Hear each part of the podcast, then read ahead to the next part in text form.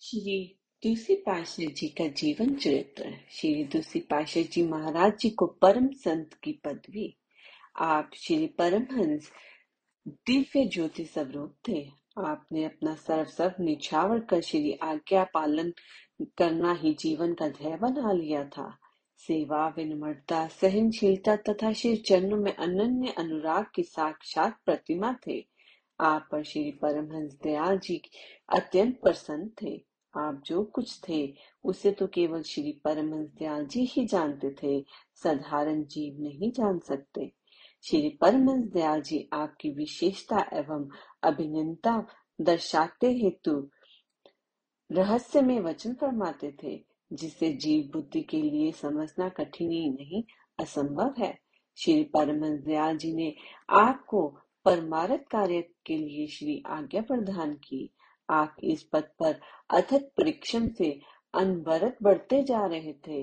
अब आप जब भी श्री वचनों में, चरणों में पहुँचते तो श्री परमहंस दयाल जी आपको परम सत, संत कहकर संबोधित करते। भगन, भगत दीवान भगवान दास जी उच्च संस्कारी आत्मा थे। इनका जन्म टेरी में हुआ। ये सांबर झील पर नमक विभाग के अध्यक्ष पद पर थे। इन्होंने टेरी में किसी से ये वचन कहते हुए सुना कि आजकल श्री परमहंस दयाल जी, श्री सतगुरुदेव महाराज जी दूसरी पाशाह जी को परम संत के नाम से पुकारा करते हैं। अनन्य निष्ठा, उच्च भावना तथा श्री परमहंस जी की पावन संगति को प्राप्त कर भगत जी के दिल पर भी प्रेम भक्ति का उज्जवल रंग चढ़ा हुआ था। भगत जी भी श्री सतगुरुदेव महाराज जी, श्री दूसरी पाशाह जी को परम संत के नाम से संबोधित करने लगे। जब भी कहीं किसी स्थान पर श्री सतगुरुदेव महाराज जी दूसरी पाशाह जी मिलते, भगत जी परम संत श्री जी कहकर नतमस्तक हो जाते। सर्वप्रथम तो संत महापुरुषों का मिलना कठिन है। यदि मिल भी जाए तो उन्हें पहचानना कठिन है। विरले उच्च संस्कारी जीव ही महापुरुषों की शरण संगति में आकर उनकी आज्ञा का अनुसरण करते हैं। वह ही उनकी महानता को जानते हुए पूरा लाभ उठा सकते हैं। श्री सतगुरुदेव महाराज जी, श्री दूसरी पाशाह जी को परम संत बुलाते देखकर कुछ भक्तों के दिल में ईश्वर उत्पन्न हुई। एक बार उन शालु भक्तों में से एक भगत ने दीवान भगवान दास जी को एकांत में बुलाकर कहा, आप श्री सतगुरुदेव महाराज जी, श्री दूसरी पाशाह जी को श्री परम संत जी मत बुलाया करें, क्योंकि ये बात सबको अच्छी नहीं लगती। दुनियादारी भी कोई वस्तु होती है। वह परम संत बन थोड़े ही गए हैं। या हमें ऐसा बुलाने के लिए आज्ञा दी गई हो, जो आप इन, उन्हें इस नाम से बुलाते हो? आपके प्रति सबके लिए, सबके दिल में रोष सा पैदा हो गया है। हमें ये अच्छा नहीं लगता। आप उन्हें बाहर या किसी के सामने इस नाम से बुलाना छोड़ दें। किंतु भगत, दीवान भगवान दास जी ने उन प्रेमियों से कहा कि अगर हमारे श्री परमहंस दयाल जी इनको परम संत बुलाते हैं तो हमें उनके वचनों को मानना ही चाहिए। ना कि हमें दुनिया को देखना चाहिए। हमें श्री सतगुरुदेव महाराज जी, श्री दूसरी पाशाह जी को परम संत बुलाने में क्या आपत्ति है? वह तो निश्चय ही परम संत है। उस समय भगत, दीवान भगवान दास जी ने अपनी अचल निष्ठा का प्रमाण यूँ दिया।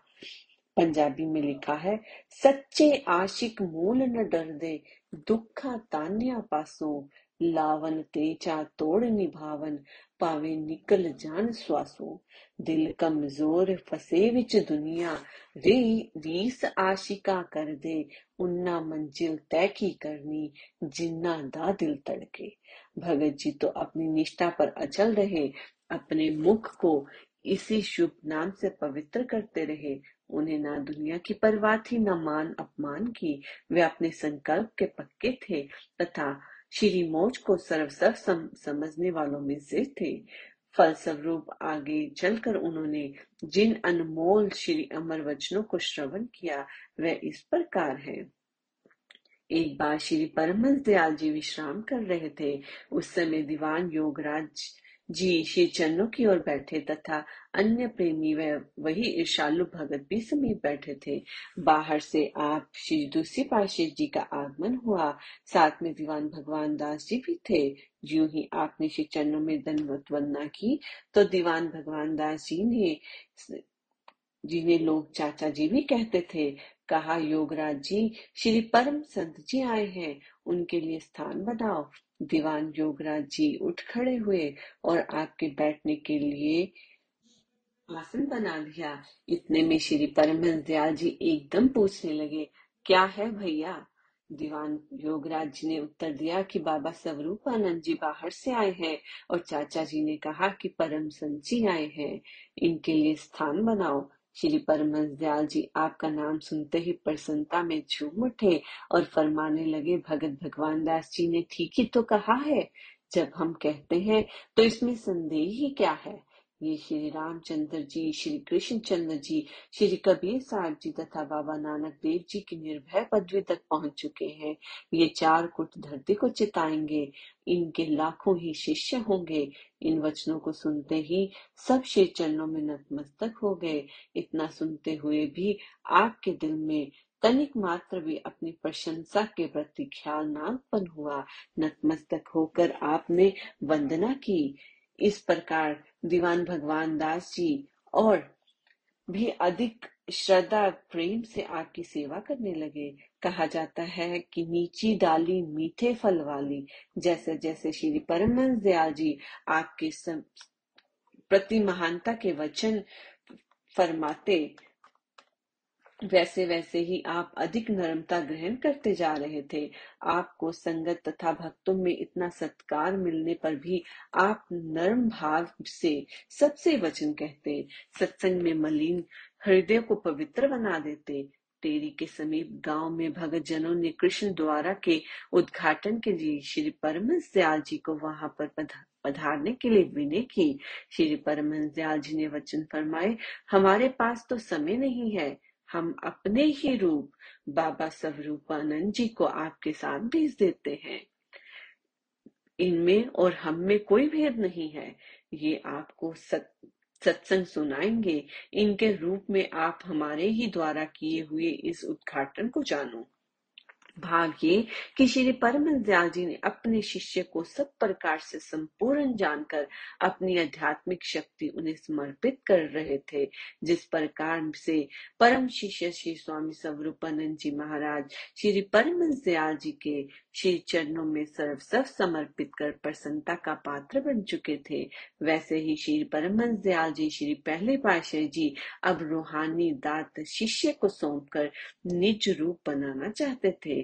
लोगों को भाव, भावी विभूति के अवतरित होने का संदेश दे रहे थे। ये रहस्य समय पाकर खुल गया कि श्री स्वामी स्वरूपानंद जी इस संप्रदाय के द्वितीय महाराज धीराज पथ प्रदर्शक संत महापुरुषों के रूप में प्रकट हुए श्री परमहंस दयाल जी की श्री आज्ञा अनुसार श्री सतगुरुदेव जी श्री दूसरी पाशाह जी सीमा प्रांत के नगरों तथा गाँव में अपने इष्ट देव जी के पवित्र संदेश को पहुँचाने के लिए भरसक प्रयत्न कर रहे थे। जन जन में जागृति का आरंभ हुआ।